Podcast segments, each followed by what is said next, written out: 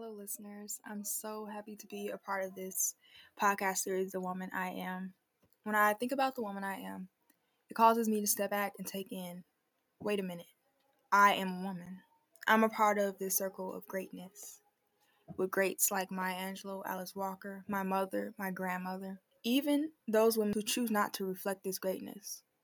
The potential was still put in them on purpose by God. And then in the same breath, this makes me question Am I a woman? In other words, have I reached that point of becoming? Have I become? Some people may ask, What is becoming? In my eyes, is that moment where the stars align and everything makes sense. Is there even such a moment when you become? I sometimes doubt to myself. Am I aligned with God's will and purpose for my life? A woman who fears the Lord is to be praised. That's what it says in Proverbs 31. She is worth more than rubies. God delights in her. She is a treasure. Have I become? To many, this may perhaps seem dramatic. But how dare we take on this role, this becoming as women, without pondering the burden that we will carry? If we do not ponder this burden, aren't we just setting ourselves up for failure and for disappointment? With that being said, the woman I am is still growing and still learning, but also the woman that I am right now has learned and grown a lot. There's a quote by Maya Angelou that says it best. It says, All right, you've been raised, so don't let anybody else raise you. You know the difference between right and wrong. Do right, and remember you can always come home. That quote really resonates with me because that is a similar experience that I've had with my parents.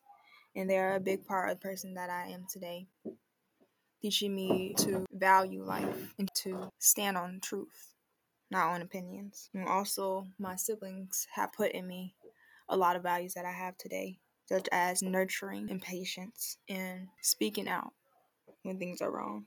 And it's because of the sacrifices that those close to me have made and the foundation that my parents constructed, patiently constructed, that I can stand on my own two feet today. I've been given a hundred percent chance of success, and it's up to me to do something with that. I've been taught to value my roots, my ancestors, and my history, to never forget what they've been through, and that motivates me to aim higher as homage to those who came before me. I've learned to never be afraid, to do what makes me happy, and to not waste my purpose through assimilation, as we often do. And most importantly, without God, none of this would be possible. My parents tell me that all the time, and I have seen that proven true. And so, as I am becoming, I'm striving to be the best version of myself. And that expands who I am in many different ways.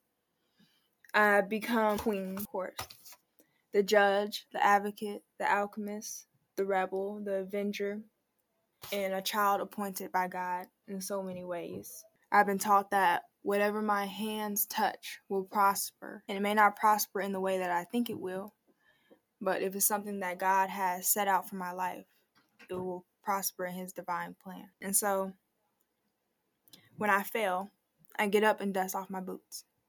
And if I wander off the path, I always know where home is. And so that is a snippet of the woman that I am. And I am excited to see what is up ahead in this journey. And I would like to thank you for listening. Until next time on the Beta Couple Podcast.